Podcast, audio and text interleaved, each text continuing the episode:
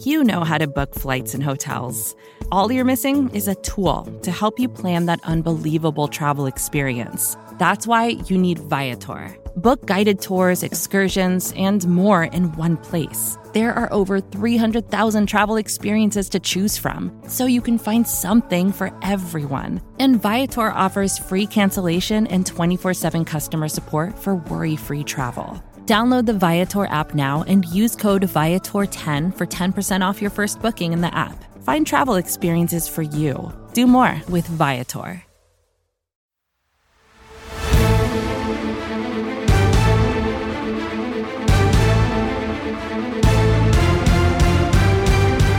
Welcome, one, welcome all the greatest show of them all. This is the NFC East mixtape. You can listen to this show on any one of SB Nation's NFC East blog podcast networks. That's Blogging the Boys for Dallas Cowboys coverage, Bleeding Green Nation for Philadelphia Eagles, Big Blue View for the New York Giants, and Hogs Haven for the Washington Commanders. You can also watch this show on the Bleeding Green Nation YouTube channel or the Blogging the Boys YouTube channel. Make sure to pick the one that you're a fan of so that your YouTube algorithm doesn't get all messed up.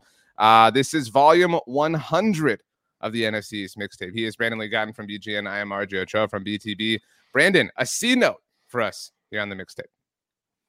Wow, we did it. They said we couldn't get to 100 episodes, and we did. So I think um, on the subject of something I just said, I think a C note is the coolest way to Mm-hmm. describe mm. uh like piece of money. Like I it's don't like obviously a, a cool piece of money because it's a hundred dollar bill, but like what's a like a nickel? Like that's a stupid word. You know what I mean? Like a C A note C sounds note. super cool. on the piano is, I believe, um, Give us the pitch. How does a C note sound? I don't know how it sounds, but I know it's like the two black. You know where the the the black keys usually are like in pattern of not the band, but the the pattern of like two or three. I know the like the C. I can find that one always. I can play two songs on the piano. Hot It's like- cross buns. Yep, hot cross buns and Mary had a little lamb with just the three notes. That's all I know. Um, B A G. yeah. Um, anyway, uh, volume 100, triple digits. So now the titles um on the thumbnails get, you know, we we lose a character. You know what I'm Wow. saying? Like we can't have the letter that sometimes goes off the edge. Now we got to be really smart about what we title them because the volume numbers have increased into three digits. Wow.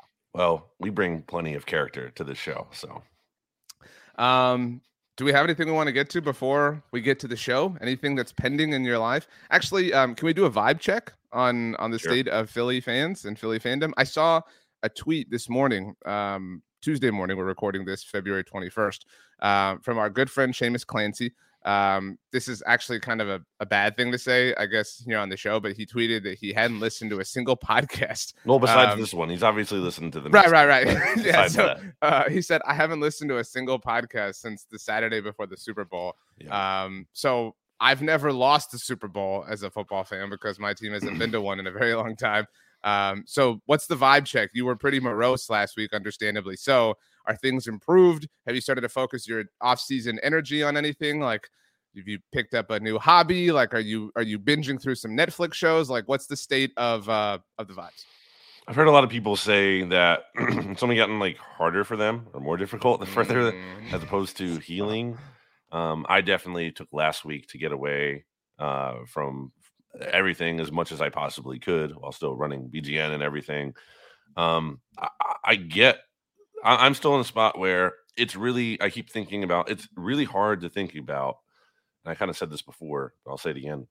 It's just like the best Eagle season of your lifetime, potentially. not saying definitely, I'm not trying to be like negative about that and saying, oh, they'll never be as good. So you should just give up. That's not what I'm saying. I'm just saying, like, as a testament, as it's not an indictment of future seasons, as a testament to this season, now special it was. Like you need to kind of, and I said that, you know, even before they lost, I said that going into the playoffs, you need to take a moment to appreciate how special this season is. So it's tough for me to like think about that and also be like, okay, we're just going to move on to any other offseason stuff like you would after any at the end of any given regular season. Like we're just going to look into free agency and everything. It's it's just kind of a it's it's almost like a too soon for me to to really care about that as much as I usually would. Um, and again, I think that's a personal preference thing. Your mileage will vary. Some people, I think, uh, grieve in different ways, and some people are ready to do that. And I again, I, I respect that. I get that. I'm not trying to say anyone there's like one wa- right way to feel, but I think if there's anyone out there like me, um, I can certainly go. I can I can um empathize with that or sympathize with that. Just not totally ready to dive in and and to get into all the analysis yet. Um, I heard such a great take on Lindsay Rhodes' podcast. She had Albert Breer on last week, and they were obviously talking about the game.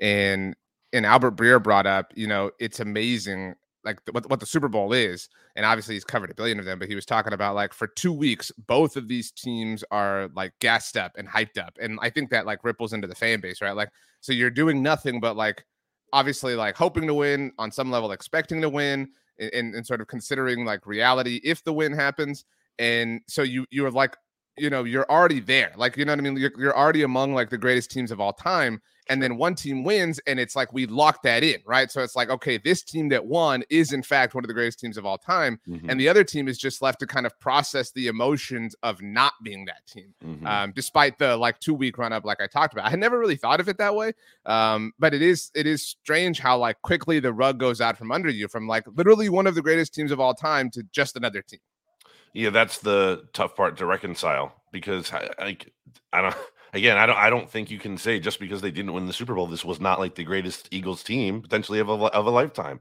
Like right. They were so historically accomplished. The things they did, it's crazy. You might never see that again. And again, maybe they will. I don't know. It's possible there's there's a better team that'll come along. Um, I'm not gonna say that it can't happen in the future, but it's just it's so tough for me um to you know to look at next season and be like, you know, it's it's gonna be so tough to it, it just feels like there's only room to go down and not in a negative way, not in like a um they're gonna be terrible, but just like they could have a really good season next year, like a like a really good season and still be like 11 and 6 or whatever, mm-hmm. 10 and 7. Like that's kind of just the reality and, and the natural regression of things. So um yeah, well, look at it's, it's a bummer. That, I, I, had a question for you.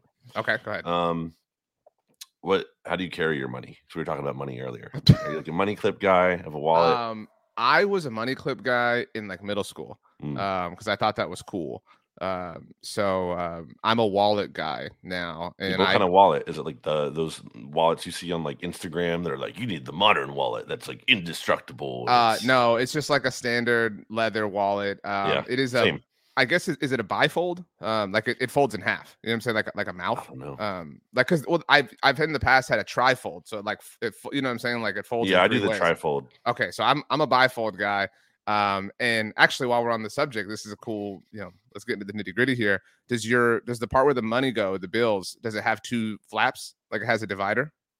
I just it's just the one section for the money, and then there's like a zipper section for like any coins I want to keep. Oh, I, I, think keeping coins in a wallet is weird. I'm sorry, like it just adds. What are you so talking about? I get some change. I'm not going to like keep a ton the, in there. Put the loose change in your pocket. That's what I'm saying. No. Like it's like what are you what are you gonna do if you get like six coins? That's so many coins to like you know individually like put in there. Like it's a lot of work. So Let's do it. Um, but I was gonna say, uh, my wallet, the part where the cash goes, has a divider. So you know, there's like two halves. So I put the bigger bills, like the 20s and 10s, mm. on the back half and the fives and ones on the front. You know, and if wow. if an occasional C note finds its way to RJ Ochoa, it goes in the back. But I definitely have to be organized. It has to like has to make sense. I, I think it's when people just like shove stuff in. Um, what what wallet or sorry, what pocket does your wallet go in? Uh, typically left. Cause I'm right-handed. I used to. What I'll usually do is I'll keep my cell phone in my um. No, sorry, my uh, wallet and my keys in my left because I don't need those as much typically.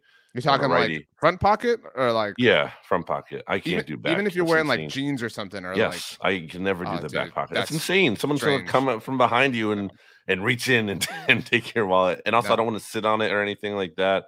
Uh, and then I do front pocket, uh, right side, uh, cell phone, and then my AirPods.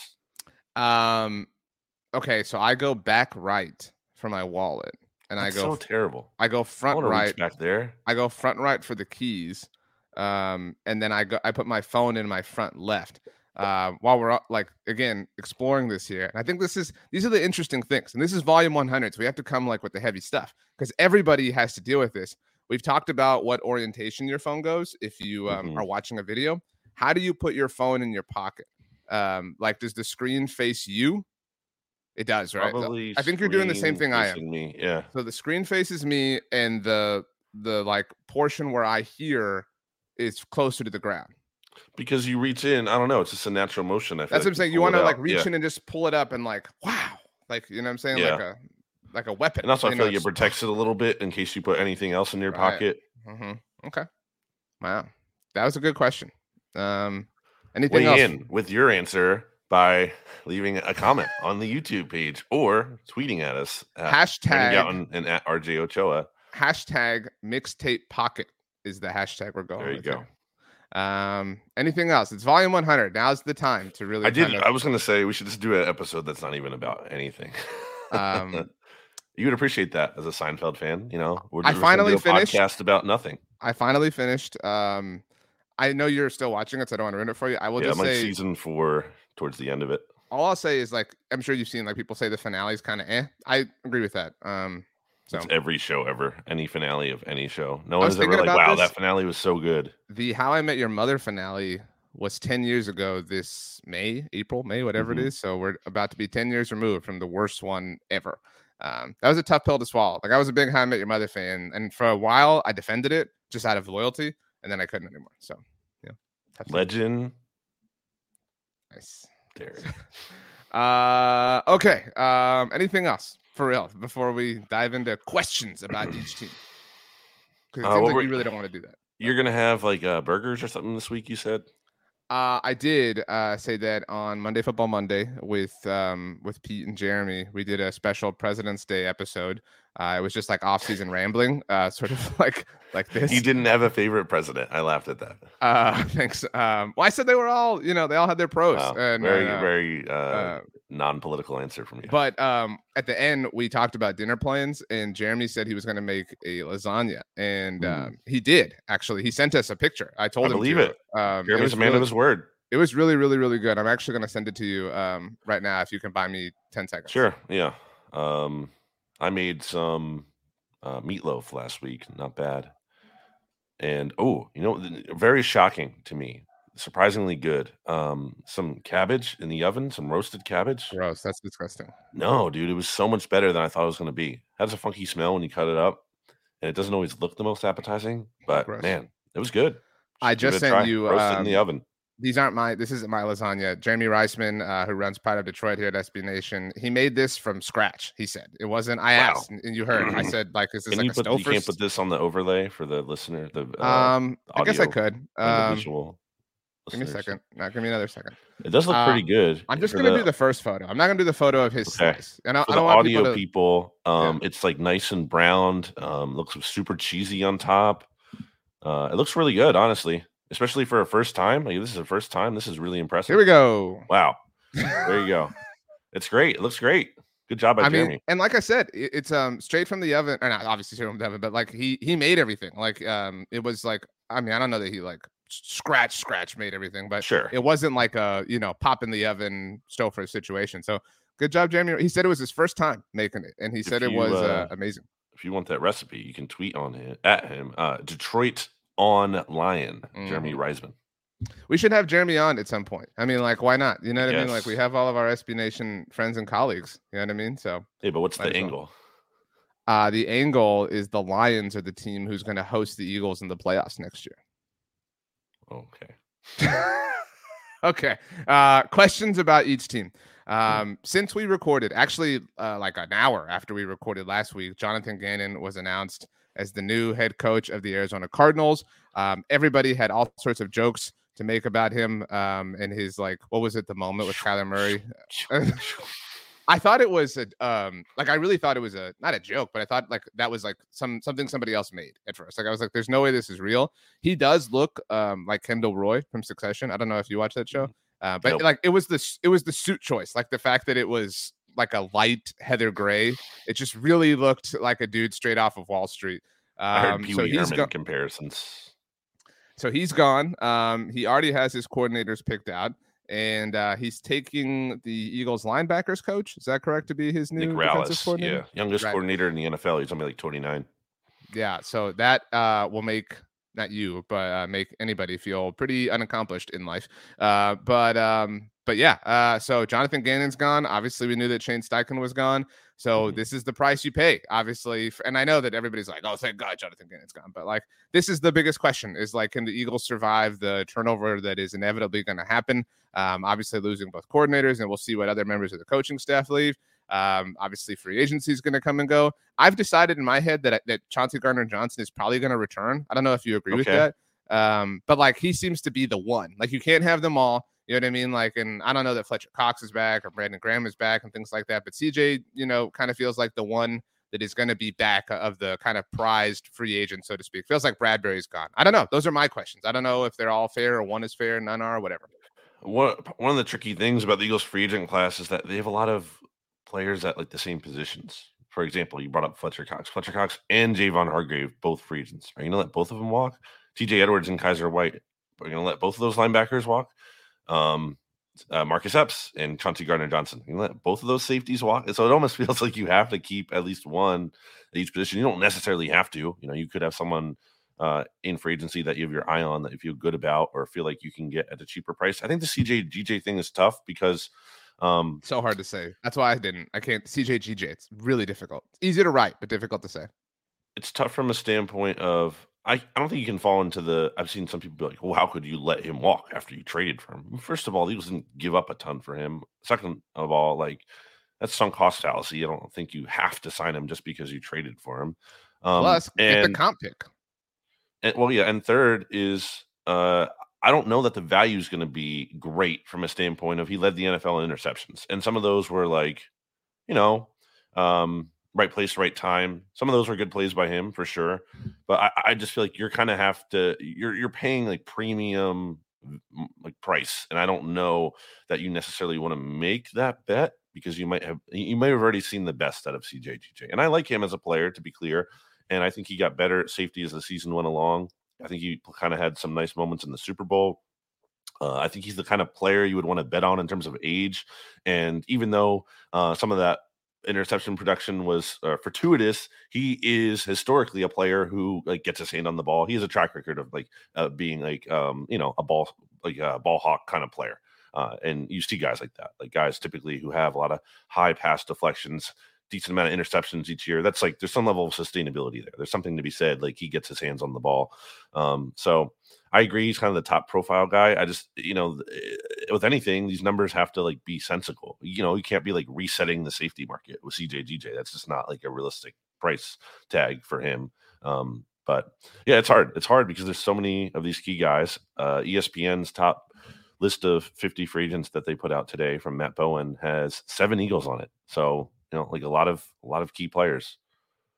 So Chauncey had six interceptions this past season um, which is more than he had had in his entire career to that point. He had five. Do you know what in his three him seasons. and Dak Prescott have in common? Um, I don't know. Led the NFL in interceptions this year. Nice, good for you. Um, so again, um, one interception, one interception, three interceptions, three inter- uh, sorry, six interceptions as far as his career. Um, so you're right, it has a bit of a reputation to be a you know around the ball, but you know there is likely regression coming in that sense. I think a good example of that is a different Cowboy, Trevon Diggs, and that was something that we talked a lot about last year. There was no way he was going to come close to that 11 interception mark that he had, obviously oh, yeah. in 2021. Um, and you can argue that he should have had a few more in 2022. But do you know how, off the top of your head how many picks he had in 2022, Trevon Diggs? I don't want to guess like four, three. So I mean, yeah, and obviously eleven is is ridiculous. I mean, eleven yeah. is impossible to live up to. Six is a little bit easier. I mean, not that anything is easy, but um, I mean, that's just the name that made the most sense to me. But you're right. Like, I think he's kind of a microcosm for the idea you talked about, right? Like, maybe this is the best Eagles team that will ever live. Like, you probably got the best version of him. Yep. And I, I think you got the best version of him. You probably got the best version of Haason Reddick. Like, you could argue that you got the best version that you'll ever see from Jalen Hurts. I think his floor is much higher than either of those players, and he obviously has much more influence on that. Um, but that's that's kind of like the face of the question surrounding the Eagles. I think over the next few months. Um, so, what's your guess then? Chauncey back, not back? Like, if you have to really, is he is he is he the most likely to return? If I can get my words out. Mm, I mean, I think Brandon Graham is the most likely to return from the standpoint of I think. Okay, well, mo- most likely as far as no offense to BLGs, but like serious, significant contributors. Well, he's a significant contributor. Uh, he double digit sacks, but I get what you're saying. Uh, from the ones who, I mean, I just I think people like talk about he might not be back. I just think he will from the standpoint of local. I mean, he lives here now, not local, eh, like where he's from, but uh, but anyway, uh, yeah, I, I I guess I think because like I don't know it feels like they could go with Epps if they just feel like we need to be more Mm-hmm. judicious about our spending and maybe we, want, we really want to keep, let's say, like Javon Hargrave instead, and we value the defensive line more than we do um, the secondary. I do think Bradberry just seems like a lock for me to be gone because um, I, people want to talk about. I, I think fans kind of romanticize the idea of like players taking less money because Sure. like, they, they like it here or they want to win like that that matters to like some extent more than 0% but it just doesn't matter compared to the money which is like 95% of what players care about and and Bradberry was put in the spot last year where he kind of got screwed because the Giants Mhm. released him way after the new league year started so everyone kind of had already spent the money that they would have had to spend and he had to sign a deal with the Eagles that wasn't like a terrible deal for him but it was nowhere close to where he probably could have gotten if he had gotten cut earlier so I think he just really wants to, you know, chase the money. And if it's close, like I'm sure if the Eagles are like, you know, maybe like a million dollars under than what another team, yeah, yeah maybe he'll stay. But I just think he, someone's going to blow, uh, someone's going to have an offer that blows the Eagles out of the water with him. I think if you're James Bradberry, if you're Chauncey Gardner Johnson, if you are maybe Javon Hargrave, like your earning power or your earning potential right now is higher than it probably ever will be. Right. Like, uh, I mean, and so like you're right. Like you have to capitalize on that. That's why like I always thought it was so great. Um, and I my I brought him up before. My friend Jimmy, not Jimmy Kempski, um, but Mm. my friend Jimmy uh, brought up after the 2018 season, after the Cowboys traded for Amari Cooper. Um, he was like, why doesn't this dude hold out? He was like, he will never have as much like, you know, negotiating power as he does right now. He was eligible for a new deal and he didn't. And he and he never had that level of, of you know, I don't call it worth, but you know, that level of, of negotiation. Um, he did still get a big time contract, obviously, but like he came in and changed the team. Like you could argue that he could have, held, you know, held the team over a barrel, whatever, especially after Right. they'd given up a first round pick for him. And so, like along those lines, like every player get the bag, like totally, you know, of that mindset, regardless who they play for. So yeah, it's hard to see, you know, these guys turning down these big offers that, you know, I, like I wonder, do any of them? We're talking about defensive players. Do any of them follow Jonathan Gannon? Or any of them Cardinals in the Yeah. future? Like they're they're obviously in a different state as a franchise, but if the money's right, the money's right. Well, especially as the linebackers, I mentioned Kyzir White and TJ Edwards. I think the Eagles will try to keep Edwards more so. Um, but Kyzir White, you know, uh, someone who was just with Nick Rallis in the position room. Um, so not only Gannon, but his old position coach as well. Definitely um, something to watch. Then uh, it's not like the Eagles have so many free agents on offense, but still, you know, like the Shane Steichen connection, having a familiarity with him, that'll be something to watch with the Colts as well. You know, and these these teams that uh, hire away from the Eagles. And then there's obviously connections to like Joe Douglas is a little bit far further removed now from the Eagles, but you know, him with the Jets and then Andrew Berry with the Browns, like, you know, all these people hiring away from the Eagles that kind of lends to, or even Brandon Brown uh, with the Giants, who got hired as their assistant GM last year. Like all these little connections can kind of um, lead to some of these guys ending up in new homes. I did want to talk about defensive coordinator a little bit um, because there's kind of been uh, some buzz on that. I don't know how abreast you've been kept, RJ, of the Eagles' offensive coordinator situation, um, but it looks like the, the word is that Brian Johnson, the Eagles quarterbacks coach, will be promoted to replace Shane Steichen. And uh, I feel good about that. Uh, Brian Johnson's been really impressive. I thought when I've ever, whenever, whenever he's had the chance to be in front of Eagles reporters, he's been an offensive coordinator before, uh, including for Dak once upon a time at Mississippi State or working with him there in a quarterback capacity. Uh, also worked with Kyle Trask at Florida. Um, also used to be an offensive coordinator at Utah once upon a time. Uh, but defensive coordinator is the interesting one because their Eagles are looking for uh, they're looking at multiple candidates at that spot. They're looking at uh, Sean Desai, who is the Bears defensive coordinator, kind of has that Vic Fangio influence. They're looking at Vance Joseph, who they're talking to this week from the Cardinals. Um, and they're also said to be looking at a couple new candidates as of well, well, sorry, I forgot Jim Leonhard as well, who's kind of been like a really that was like the, name. the big name and big thing. right? Yeah, really intriguing. And then Chris Shula um, and Jesse Minter as well. So um, they're kind of looking all around here. It seems like there's uh, they might just stick with um, Dennard Wilson, who I know the Eagles were like comfortable with promoting last year had Gannon gotten a head coaching job. Right. I know you um wasn't there it was a tweet you retweeted, right? Like it was like like it was I don't know if it was your line or something there was something about how like you said like you wouldn't be shocked if he was the guy. If yeah, that was back in like training camp. Right, right, Um, right. and Gannon was talking up, um, or, or he just has in the past. Gannon has called Dennard Wilson his right hand man, and I think the Eagles do. It's not like they want to like necessarily keep hundred percent of what Gannon was doing because they're different people. You're not going to keep hundred percent of it, but I do think they want to keep like some of the defensive philosophy intact, which I don't know that Eagles fans will be very excited about, but I think that's what makes Wilson um, a likely candidate.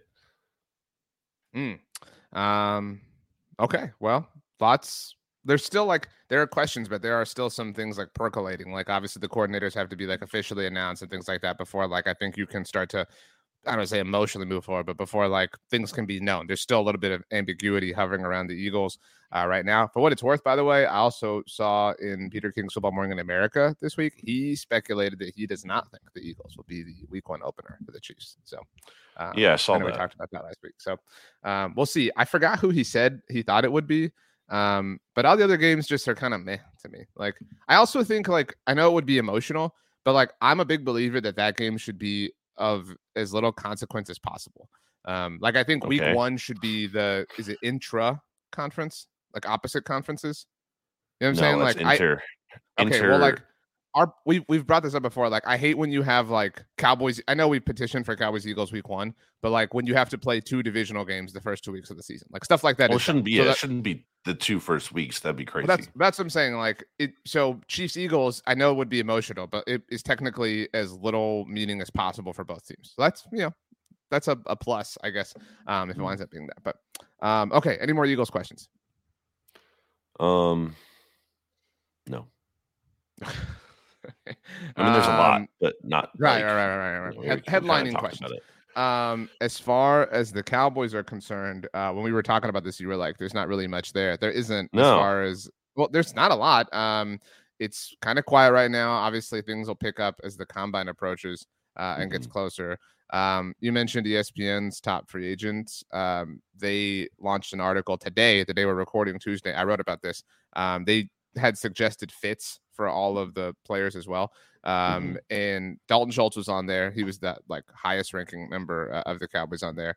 And they had the Chargers as a suggested fit. So it remains to be seen if Schultz is going to follow Kellen Moore there. That makes sense, Right. um, especially because it feels unlikely that they would tag him. I'll get to that in a moment.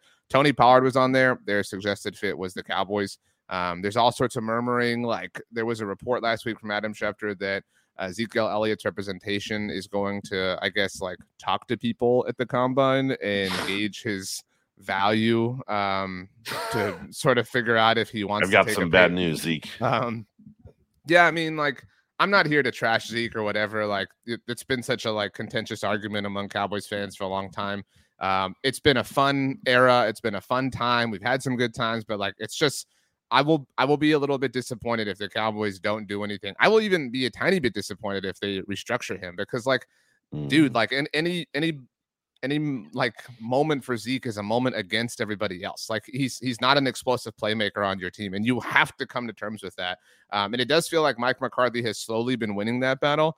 Um, Zeke has obviously gotten a little bit older. Um, so we'll see. But I, if I had to guess right now, and this is just my own personal guess, it isn't any kind of report or anything, I would guess they move on. But I mean, again, it, it would be really I, I think it is telling that they're even willing to kind of leak what they are leaking about him. Like he is a favorite of the organization, and so that they're willing to come this close um, says a lot.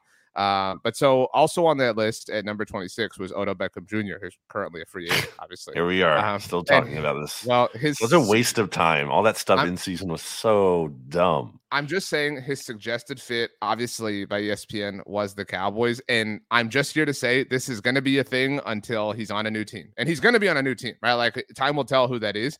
Um, and I still, I, Odell represents to me what I want in the sense that I want the Cowboys to attack the wide receiver position with vigor this offseason. Now, to be very clear, if you ask me, RJ, who do you want the Cowboys to draft with the 26th overall pick? Um, it would be Jaxon Smith-Njigba out of Ohio State. Yeah, I I, he's really interviewed. but- yeah, he's awesome, and you can listen to our interview with him um, on the Black on the West podcast network or the YouTube channel. Um, he's obviously from the Dallas area. He said it would love to be drafted by the Cowboys. Big shocker. Um, that would be my favorite, you know, kind of path forward for them at this point. But that's why, like, if they sign Odell, if Keenan Allen's cut, they sign him. If they trade for DeAndre Hopkins, anything like that, it gives them all the more flexibility in the world. I don't want them to be pigeonholed. I don't want them to be stuck. I don't want there to be all this pressure on JSN if he's the hypothetical pick to come in and immediately carry things opposite of CeeDee Lamb. Um, so yeah, if it's Odell, if it's somebody else, like sign me up. That's what I really want more than anything. Yeah, you can't just rely on a rookie receiver either. Like in theory, they could come in, have a big impact. Not going to say it's impossible, but it's not something you can just rely on. Like that's not a good strategy. If that's your only strategy, it's just not because I think receivers can take time sometimes. Sure. Um, and they might be like a nice player right away, but they're not ready to, like you said, kind of carry the offense. I know CeeDee's there, so he doesn't necessarily have to do that. Um, but again, might just be better suited to be kind of a role player than a really a feature player in year one. So um, yeah, definitely think it would be important to attack it, like you said, with multiple kind of options. I don't love, but that's the same kind of thing. Like if Odell Beckham Jr. is your only move, I just that's just not good enough. I think that's well, not if, good enough. To me, it's like if it's Odell and you're hoping that Michael Gallup is better his second year post injury, and you're hope you know it would be very difficult for Jalen Tolbert to be worse um, as mm. a second year player than he was as a rookie. Yeah, but he might just be um, bad. Right. I mean, that's obviously, but like my point is, like that raises your four. Like if, if even if it's Odell, like it is a lot of attention, obviously, and if you feel like you can live up to it, you know, obviously go for it. The the reward is is high, so is the risk. Uh, I don't know if it so, is, man. I don't really know if it is though. I, I, mean, I really am not sure about that. It is theoretically, like you know what I mean, like, and so and it, if you don't have to pay a lot of money like and i i will say this and i know everybody laughs at this but like i do trust them. I mean they they walked away from from odell which it was a very non-cowboys thing to do. Do you not mm. agree with that? Like they walked away mid-season and they were proven right. It's not like he well so did everyone. Bills. it wasn't just them. I i know but it's not that's my point. It's not like he signed with the bills or whatever. Like they you know, even though nobody else signed him, like they walked away. They they kept control of the situation. They didn't allow themselves to be swayed by the emotion and the attention of it all and they just like everybody else was proven to be right. So, hmm. um, yeah, good for them in that sense. Other free agents, um, I'm work, working on something right now. I kind of am intrigued by the idea of Patrick Peterson. I don't know if you remember this. Um, in the fall of 2021, I think he did an interview with The Athletic. Um, I can't remember who it was with. And he talked about at that time, that was his first season in Minnesota, the Cowboys, Niners, and Eagles all reached out to him. So I think he's an yeah. important name to kind of watch uh, um, as a you know, if James Bradberry leaves, obviously. Uh, the Cowboys have a need at corner opposite of Trevon Diggs. You know, he, kind of a one year rental guy, like kind of a ring chasing dude at this point mm. in time. Like, I would love that for the Cowboys. And again, alleviates their need to maybe prioritize corner in the first round. Okay. Little Patrick Peterson. He's he's kind of been a, a big Philly antagonist um, in terms of one of the, the players probably I've seen most get into it with the crowd, regardless of what team he's been on. Um, I think he kind of enjoys it. But... I think he's an antagonist in general. Like, remember when sure. was it this year, this past season, when they beat the Cardinals? I think it was this past season, and then he did the like, yeah, it had to have been, and he did the like video game celebration. Okay. Um, talking Vaguely about like familiar. Well, he did it like, and he was obviously like poking at Kyler Murray and the Call of Duty stuff and the the oh, clause in the okay. contract, whatever. But sure. it's like, dude, that was your teammate. like, you know what I mean? Like, like it's it's one thing to be like antagonistic towards like the Eagles or whatever, like whatever team you're playing, but like, and I understand he had some like bitterness towards the Cardinals and how things ended there, but it's like that wasn't Kyler's fault. I mean, maybe it was, but you know what I mean? Like, it was just, you know, I think he's I he's just that guy. I think it's. I, I, do agree. There's some level. He's just that guy, but I think it's fair to kind of like roast your teammate who might not have been like working as hard as you and kind of like putting your That's hard fair. work to spoil because like they're not taking it seriously enough. Um, my last thing, kind of question on the Cowboys, and then we'll get to the Giants and um, Commanders. Is we're recording this on Tuesday, February 21st. Today is the day that teams can start to place the franchise tag on players. If we do see that happen, obviously somebody will get tagged. It probably won't be for the next, you know, I don't know. Yeah, there's no reason to so do days. it now. Right, right. You have 15 days um, in the NFL, obviously. Um, and so the candidates, I would say, for the Cowboys from least to most likely. Um, it, I mean, we included these in our options, but they're they're not happening. Um, Donovan Wilson on an expiring contract has been a, a, really was a great player for them this past season, but I just have a hard time seeing that happen. But again, it is technically an option. Leighton Vander Esch uh, is probably their most important free agent to keep, um, but the tag for linebackers is just north of twenty million dollars. So really have a hard time seeing them do that. Um, no one's going to get tagged Dalton's, on the Cowboys, is what you're trying to say. What? No one's going to so, get tagged on the Cowboys. Well, Dalton Schultz got tagged last year. Um, and actually, you know, the Cowboys have tagged two players in a row twice before Schultz. Demarcus Lawrence got tagged two years in a row, and then Dak got tagged two years in a row, and then mm. Schultz. So um, they kind of have a history of this. Um, but the second tag obviously is 120% of the first, so it'd be 13 million dollars. Um, I just I don't see that happening. Um, so again, like Dalton, you want to follow Kellen to the Chargers by all means, go ahead. But uh, the most likely is probably Tony Pollard. Uh, the value is about eleven million dollars. Yeah. But like you and I have talked about this, like I'm not going to be disappointed certainly if they tag him, and if they do, it will suggest that they are confident in you know his injury and the recovery and things like that. Um, but if they don't, I'll. I, I think I lean towards not tagging him. Like I'm not quite 51 49. I might be like 53 47 uh, towards not tagging him. Like I can definitely make the case towards doing it, but I'd be fine if they just reset or like you said, if they let him test the market, brought him back, whatever the case may be. I think the Cowboys would be in very good shape, like in from terms of a process making standpoint. Like this is a smart kind of what a smart team would do if they cut Zeke, no restructure, no pay cut, outright cut him, um, and then and then and again in theory, if you wanted to bring him back in terms of like he sat out there in the market, no one's paying him, no one's paying him. You could bring him back at a later date at a cheap count. That's maybe okay, but point being cut Zeke, and then just don't even pay Pollard again, unless same situation. You're letting him sit out there in the market, and you can bring him back on like a reasonable one year deal. Then sure, but um, if they kind of if they put any kind of big resources into the running back position, I just right. think that shows they don't get it, and that includes Bijan Robinson because I know that's been a lot, and I'm sure we'll talk about that more leading up to the draft, which we'll have plenty of time for that. Um, but I've you know seen like just talk. There are so many people who who in the same him. breath so many people in the same breath will be like, they need to let Zeke walk and draft yeah. Bijan Robinson. It's like, what right. are you doing, man? Like, that's, you, like, that's what I mean. That's what I'm saying. Like that process doesn't make. That's not what a smart team. Like you don't need to invest major resources into the running back position. Like the, the Cowboys, it'll show me they're they're being smart if they do not do that. Um, last thing here, and then we'll move on. But uh, Jane Slater just tweeted right now in real time for you and I uh, that former Cowboys running backs coach Skip Peete is headed to the Buccaneers to be their running backs coach. Um, and so if the Cowboys do move on from Zeke, obviously, you know, that would be like a connection, right? Everybody be like, maybe the Bucks, Skip Peete is there, blah, blah, blah. Right. Is there a team? And if so, who is it? Uh, so two, you know, questions. Um, obviously one is contingent on the other. Is there a team that if Zeke winds up on you, you would be like, I don't know, man. Just like a tiny little bit nervous, or are you just at the point no. it's like, nah. I mean, what if, I, you what know, if you sound like the what if you sound like the Bills or the Chiefs?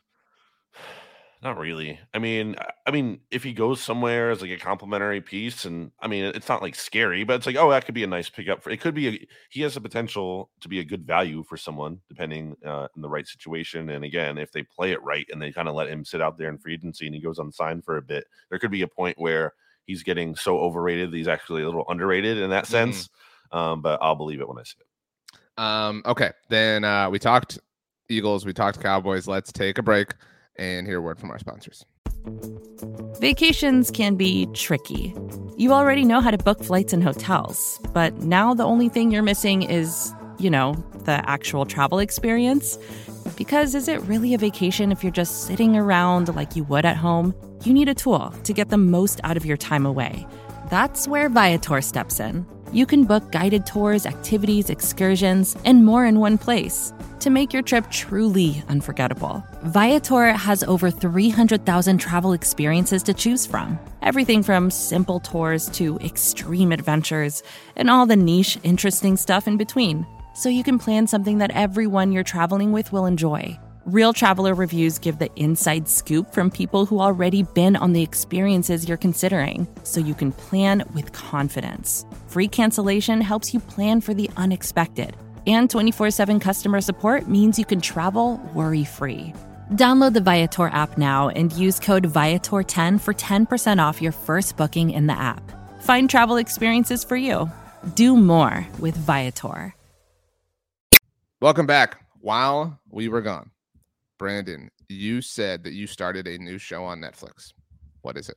I wish I did. I mean, I don't have the time for that. I'm watching Seinfeld. I'm still working through. Mm. I watched Full Swing, um, their golf documentary. It was awesome. I really enjoyed it. Wow. But I'm a golf fan. You like golf? I, yeah, I mean, you know, so I, I kind of I'm not a um a Drive to Survive person. Have you ever watched it? No. I know we talked about like not having the bandwidth for that. Um, but I um that's I, what F one. Yeah, I, I struck an agreement with More Michael F Kist. you. Uh, right. Got him. I, I struck an agreement with Michael Kist, uh, aka the boss around here, and um, and Kist agreed to watch Full Swing if I agreed to start Drive to Survive. So if Kist does this big like F1 TikTok thing, which I don't Dude, Kist understand. is- uh, Kist is wild on. I don't even wanna- I don't even want to like get into that because like what's going on? I don't even know what's happening here. Yeah, um, I agree. Like the first time I, I, I saw one, I was like, "What's this?" I checked it out. I had like three hundred thousand likes. That's like, I don't know what's Kist happening. is like a god. Um, at I saw him F1 tweeting TikTok. about that, and I thought it was like a bit, and it's not a bit. Just- It's definitely, It's and it was it was one. Uh, Kist, if you're listening, I mean this in a complimentary he's way. But where he was, he listens. Um, No, Kist, if you're listening, tell Brandon that you listen. He's too um, important. But um, he was like, he was holding a Nintendo Switch, um, but like the controllers and acting like a like a like a wheel. Like it was such a great like impersonation that he was doing. It was really really really. Funny. Oh yeah, I saw that. Uh, so um, shout out to um to Michael Kist, aka the boss. Um, okay, we have to go in divisional order. So any questions about the New York Giants? There is the like this. You have to be really careful around this time of year, like the reports and rumors and things like that. Mhm. Uh, but Daniel Jones, I don't know if you saw this in the midst of your like hibernation that you're in. Um, Daniel Jones switched agencies, obviously an important offseason for him, maybe the most important one of his life.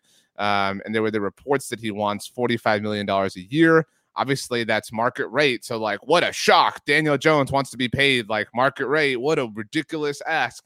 Um, tough times for the Giants. They're gonna have to figure this thing out.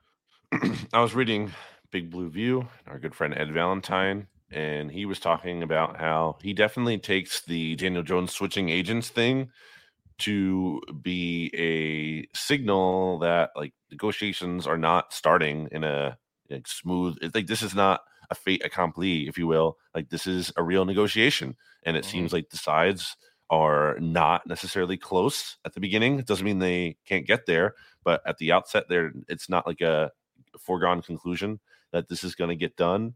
Um, there's a couple ways to think about this, and I want to get your take on it, RJ. Uh, that's what we do here on the podcast, after all.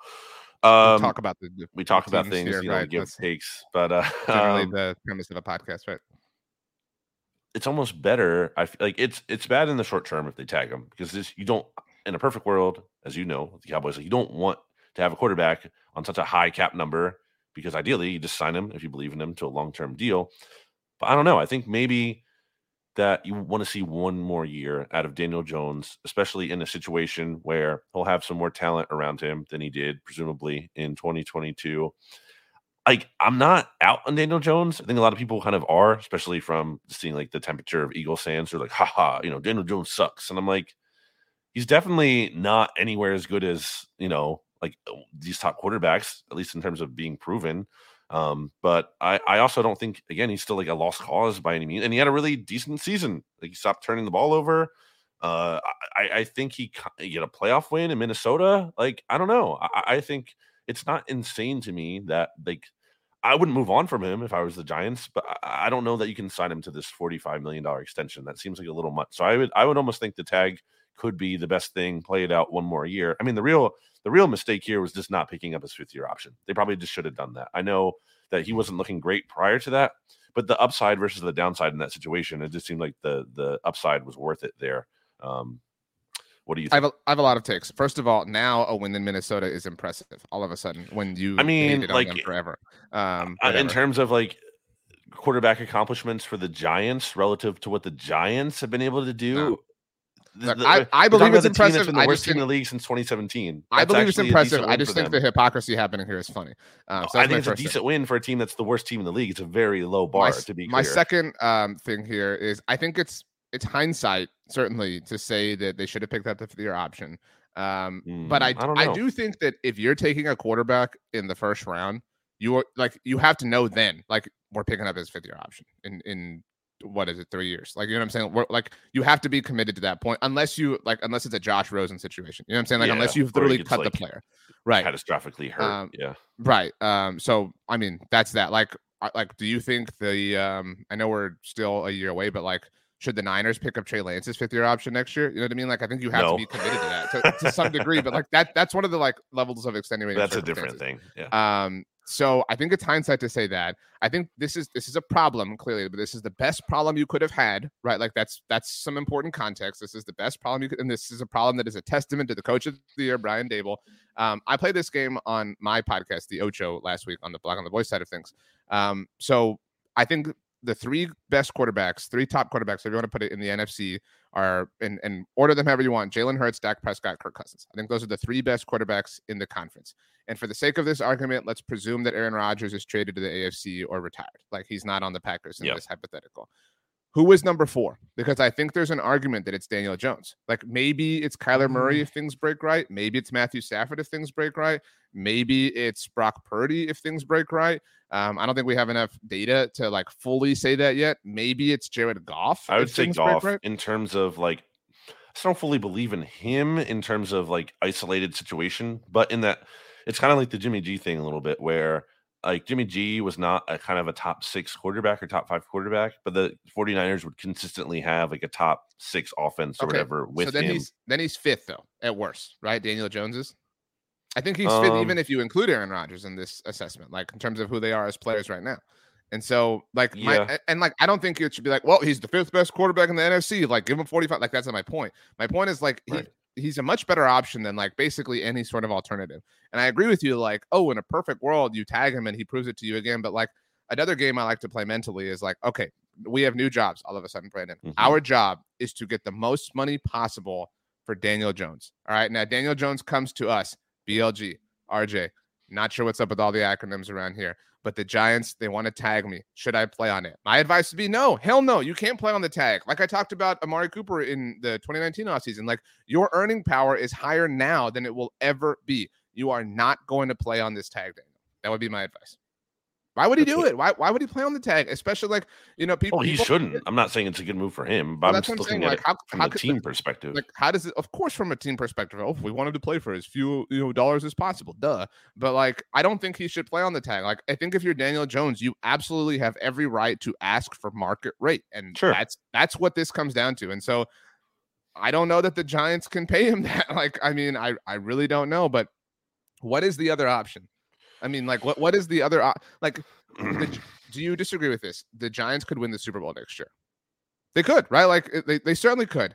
And so, like, but if they take a significant step backwards, as silly as this sounds, if Daniel Jones is not their quarterback, because like, okay, they let him walk, whatever. Mm-hmm. Who? What's the path? They're not gonna like, let him walk. Yeah. But, but what do they do? Like Derek Carr? That's you know what I mean. Like you're moving on from Daniel Jones to Derek Carr to save fourteen mm. million dollars a year. Like no. that's that's what this no. is about. I think you have to pay him. You're stuck.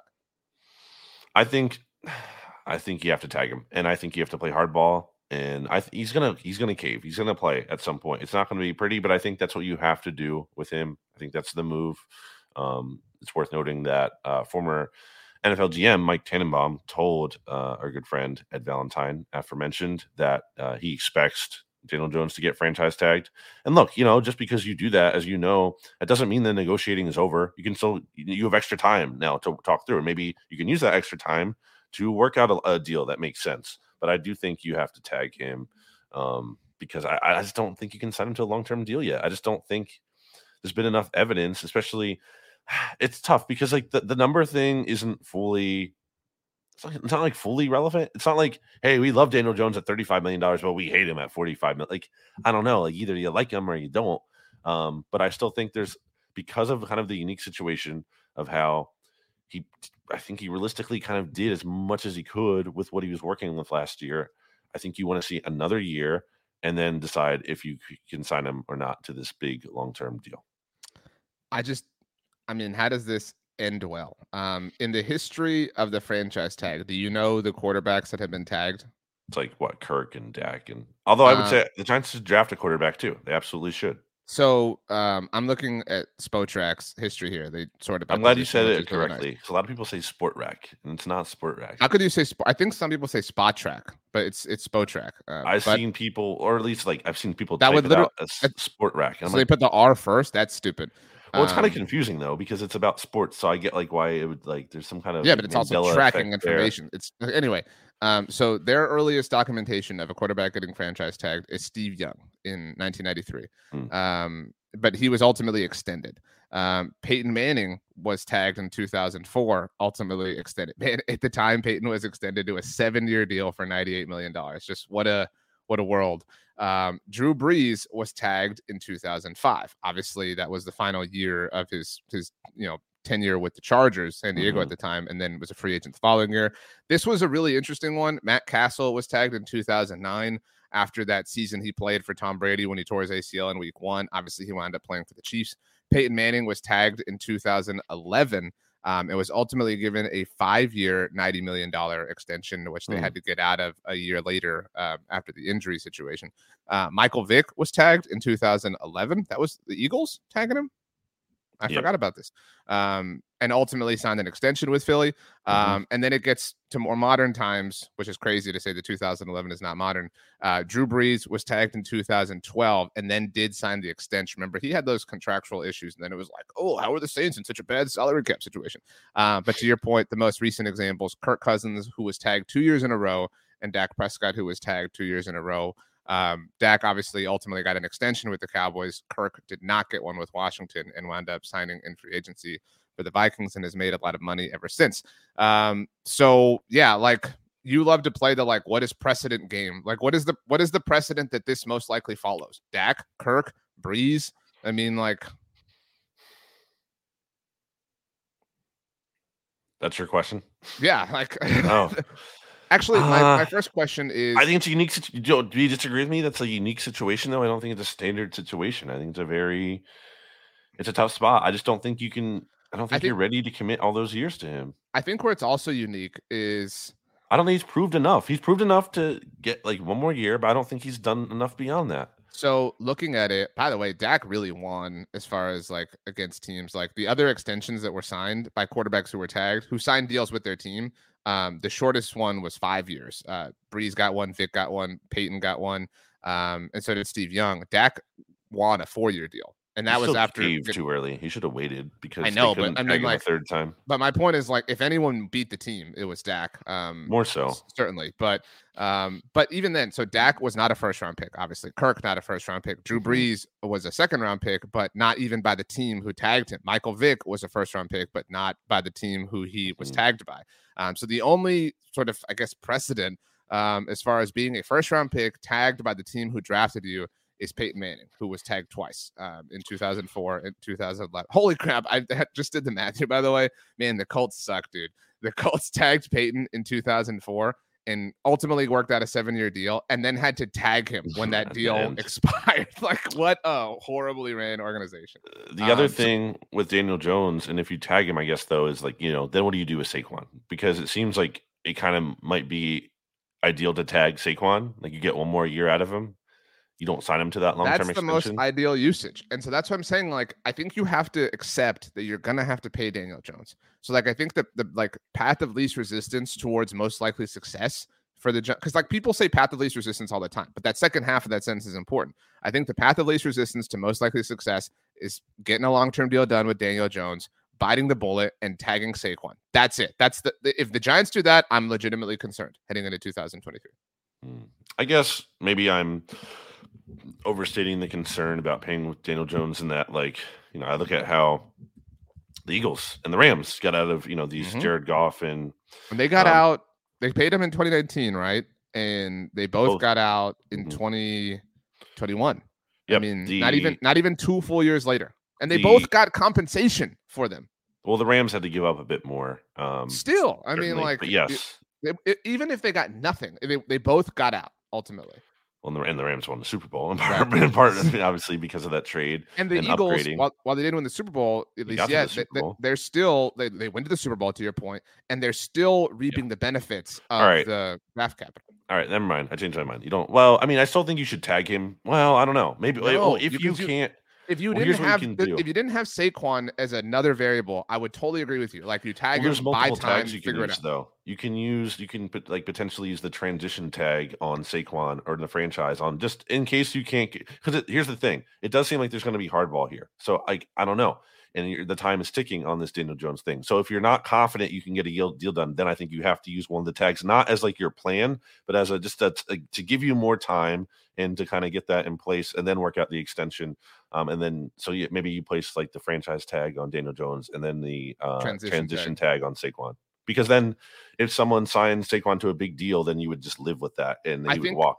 I think that that is a dangerous slope because then you're pitting them against one another. and they're pretty united. You know what I'm saying? Like, um, they, like they don't get the same energy as like Dak and Zeke, but they're about as close. You know what I'm saying? So, um, I think you like you're gonna have you have to accept it. My methodology is always like accept that you are going to have to pay the quarterback as soon as possible. The Rams did that. The Eagles did that. They were both able to get out of those deals. The Chiefs did that. That obviously worked out wonderfully for them. I hope this offseason, for you know, logic's sake, the Bengals realize that, the Chargers realize that, and to some degree, the Dolphins realize that. Like, I, I don't necessarily believe in Tua the way you do, at least, but like you, you have this. Well, is, I'm not a Tua non guy, to be clear. But but like that is a different example because like you you're probably never going to have a better chance to negotiate with him than than now. Well, so yeah, I don't um, know even.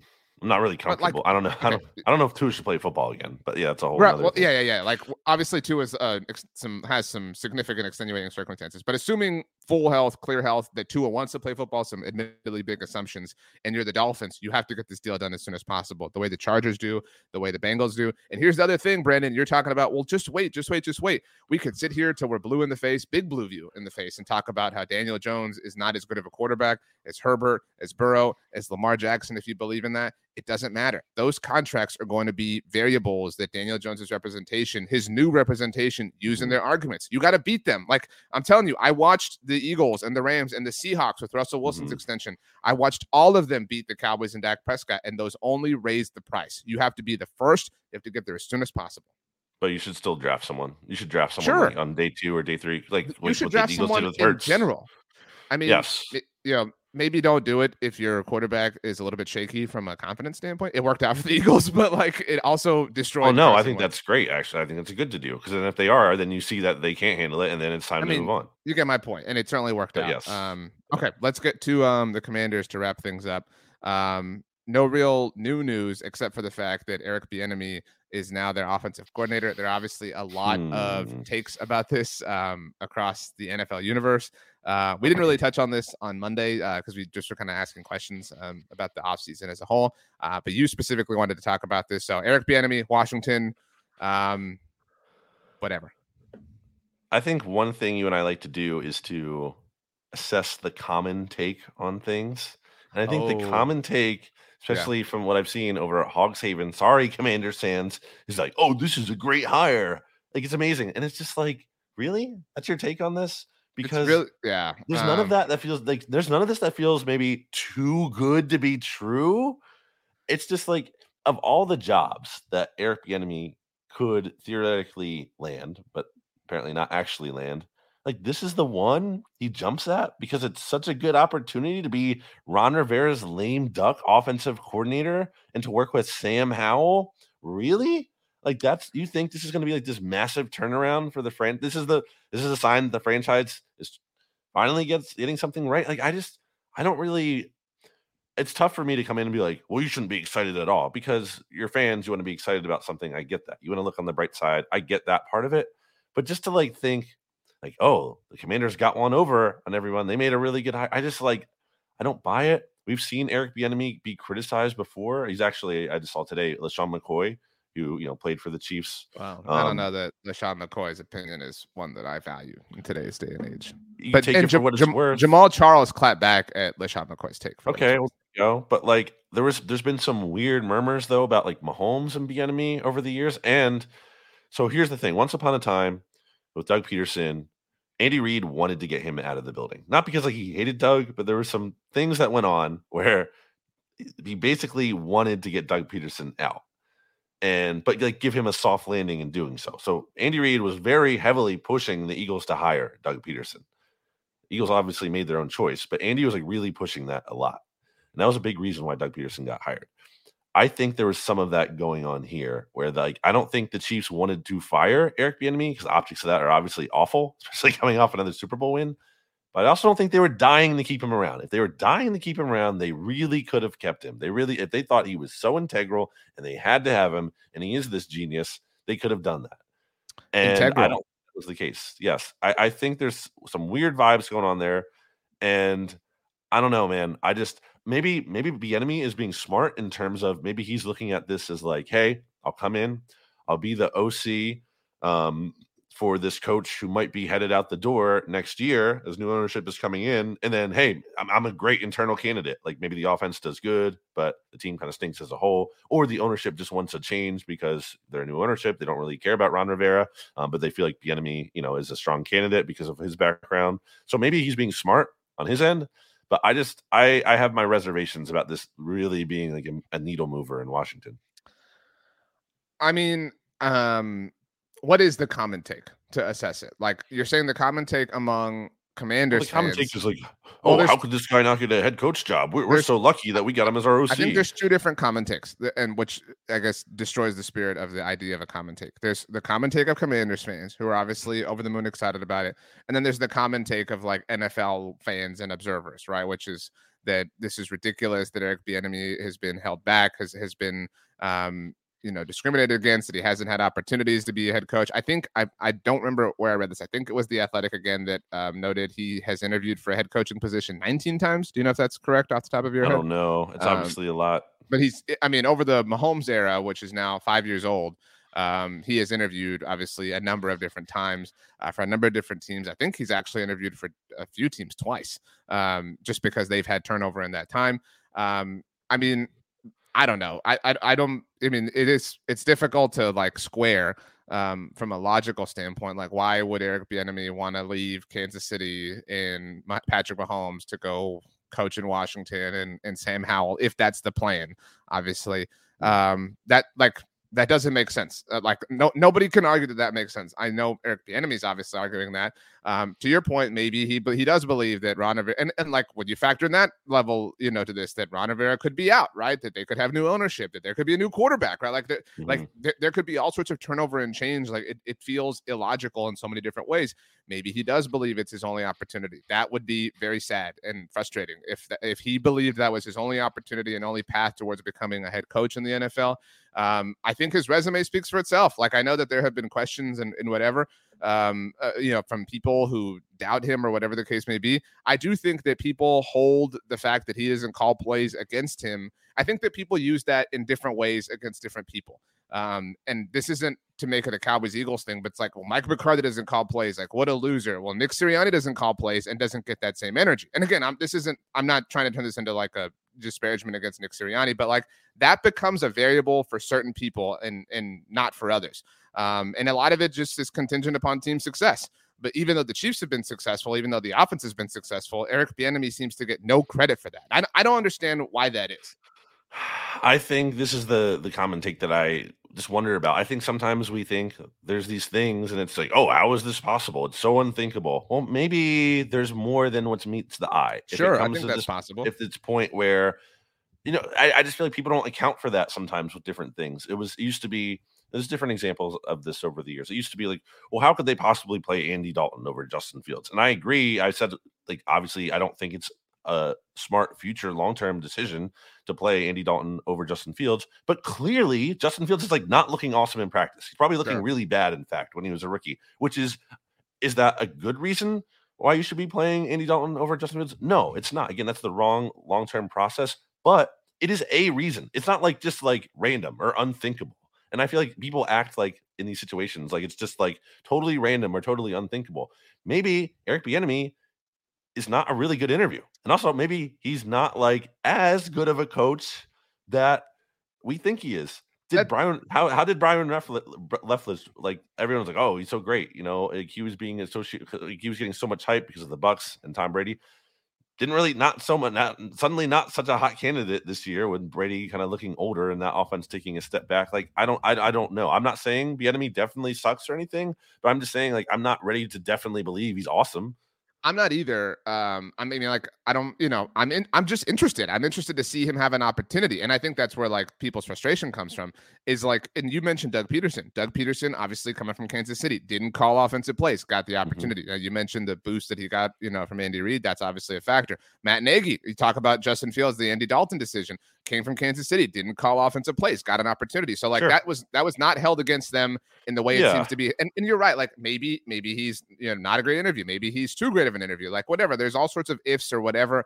uh, that we simply do not have the answers to. I do think it's fair as we get to the common take from the commander side of things to be like, well, this is strange. Like this doesn't happen to us.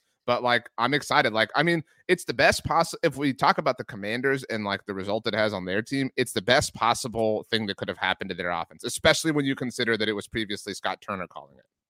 Yeah, I mean, it's it's certainly an exciting hire relative to what they could have gotten. And I don't want to make it seem like I'm just like backtracking here because I said I, I felt like whoever they hired at this offensive coordinator would not be inspiring because of the situation, because it's a lame duck offensive coordinator job. And we just saw the Panthers go through this last year and they ended up with Ben McAdoo. like that was the best they could do. So um, it just surprises me that they would be able to get Bieniemy in the situation.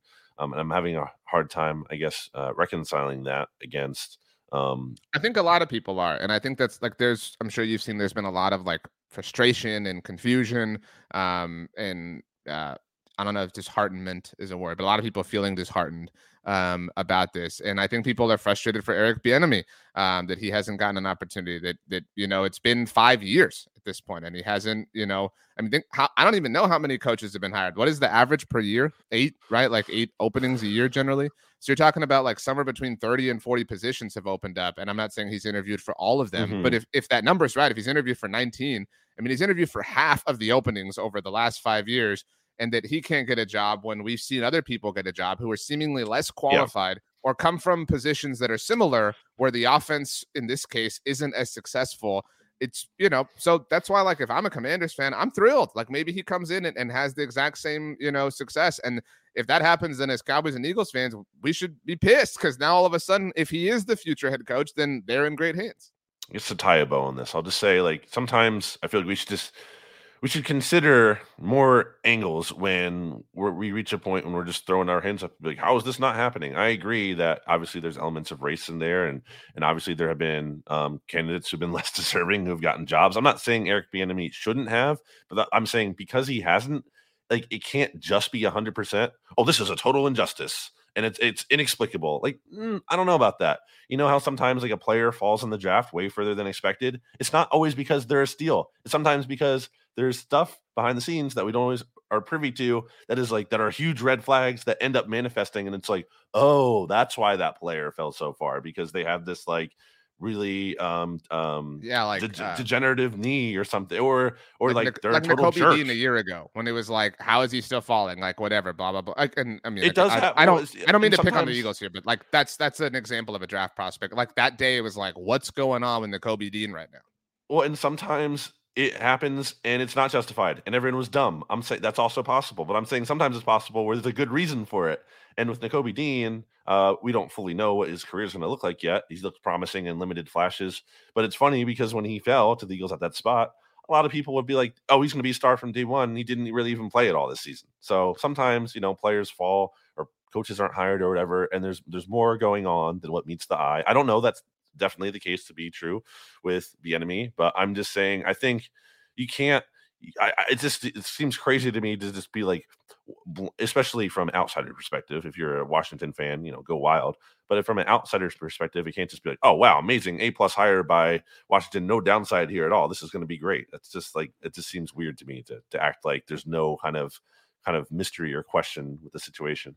You mentioned the LeSean McCoy, um, I guess like question about um, Eric Bieniemy, and again, like obviously I'm a Cowboys fan, so I'm you know I have a little bit of a bias there, but I I don't think that LeSean McCoy has said anything that I personally agree with this offseason in terms of analysis, but whatever. Um, and I, I mentioned that Jamaal Charles um, clapped back at him and, and mentioned that in his experience with Eric Bieniemy, he was a wonderful coach and is mm-hmm. deserving of an NFL head coaching opportunity. Right now, as you were speaking, Tyreek Hill tweeted. Um, and he like so like wow. literally it was literally like 30 seconds ago. He tweeted, "Shady, mad Eric Bieniemy told him tuck that ball with a uh, like a crying, oh. laughing emoji." Oh. Yeah. Um, so I mean, I, I, mean his his resume speaks for itself, and and like this like we've said, like many coaches have gotten hired for much less than he's accomplished with the Chiefs. Um, so it, you know they're a better team with Eric Bieniemy. I'm I don't know what their ceiling is. I don't know what the future has in store, but they are a better team and a better offense with him. Even if Sam Howell is the quarterback, so um, that that sucks. I feel like both the Giants and Commanders are getting better as the mixtape like moves along. We're 100 episodes in and they're much better than they were at episode 1. Yeah, absolutely. And that's another reason why, you know, like the Eagles not winning the Super Bowl, frustrating. It's like the division's getting better and it's like, hey, can the Eagles get back to the Super Bowl? Like, yeah, in theory, but there hasn't even been a repeat NFC East winner. So like, you can't just assume that's going to happen. You can't just assume they're going to get back to the Super Bowl when you can't even assume they're definitely going to win the division two years in a row. I think they can, to be clear, but uh, someone someone is eventually going to be that team to break that. But it's it's not a given. There's no givens in the NFL, and especially in this division. It is a precious opportunity to be in the Super Bowl like you know and you used the word and i think you would agree um, that it was a failure it would be a failure if the eagles didn't win the super bowl. Now it's a failure contextually right? Like it's a failure given the like opportunity. Like it's it's not a failure in the same way it's a failure for the bears to not win the super bowl. Um, but it you know you're you're right there you know what i mean? Like i mean to your mm-hmm. point the eagles have only been to four super bowls right in in franchise history. So like yeah it's it's really hard. Like it's it's really really really hard to to get to them um, and so um, I don't mean to pile on or pour salt in the wound, but um, but yeah. So Seamus, if you made it through this podcast, good job. I don't think he has. With all due respect, and, we love Seamus, but still taking a break. Um, anything else as we wrap up volume 100? Um, I guess we should have had a special guest on, but we didn't, so that's good. Uh, mm. and uh, how about some people tweet at us if they want to hear what any any guest ideas that people want to besides Jimmy? We're working on it. Jimmy will be on at some point in time. Don't worry, but we know that one. Give yeah, us some else? guest ideas that you want to hear from. Obviously, I would love to get Tio Tio on at some point. I saw he posted wine. about the wine thing. Yeah, yeah. we got to figure that out. So, um, um, Tio is one. Jimmy will get Jimmy on at some point. Um, obviously, you know we'll, we'll check in with the Commanders and the Giants. Those are givens, but uh, any any good guest ideas, and we'll try to make it happen. And be ambitious. Shoot for the moon. We'll try to make it happen. you see LeBron the moon James? up there? We'll throw a lasso around it and bring it on down to you. I finally watched that go. movie for the first time this uh, past Christmas season. What movie? Do you know what that is? You don't know? It's a Wonderful Bruce Life. Almighty. wow, I hadn't thought about that movie in a long time. Um, okay, as we leave, uh, the whole thing that led to the lasagna conversation was I asked Jeremy to promise us something he would eat before the week mm-hmm. was over. So, Brandon, I would like you to promise us something that you will watch before next watch. week's mixtape. Yeah, it could be anything. It could you could be like the local news. So something that you promise to watch on your That's television exciting. before next. Probably, week. I forgot to. I started watching uh Bad Batch. You know the, the ah, Star okay. Wars, Clone Wars, kind of whatever spinoff. Uh, I did. I watched the first couple episodes, but I kind of forgot to stay with it, so I want to catch up on that. Okay, Bad Batch it is. Um, my wife and I have been watching like big time franchises as of late. So like, or the last like year and a half or so, we uh, we watched all the Harry Potters, we watched all the Lord of the Rings, we watched all the Star Wars. I think the next one up, we wanted to watch, uh, and we're going to watch the Jurassic Parks. That feels more like a summery thing to me. Like I don't know if it's like that they're in the jungle. You know what I mean? Like I don't. It doesn't feel right like with the time of year. So I think um, Pirates of the Caribbean. I don't even know how many movies there are anymore. Like there are a lot of Pirates of the Caribbean. Five, I think. I think there are six. Like six, I, that's my guess. Five or but, six, yeah. Um, but yeah, that is this is the last thing I'm gonna say. That is the best soundtrack of a movie. Like as far as like just a score, like that's just music, no no words, no singing. That is the best soundtrack that any movie has. Hold on to your butts.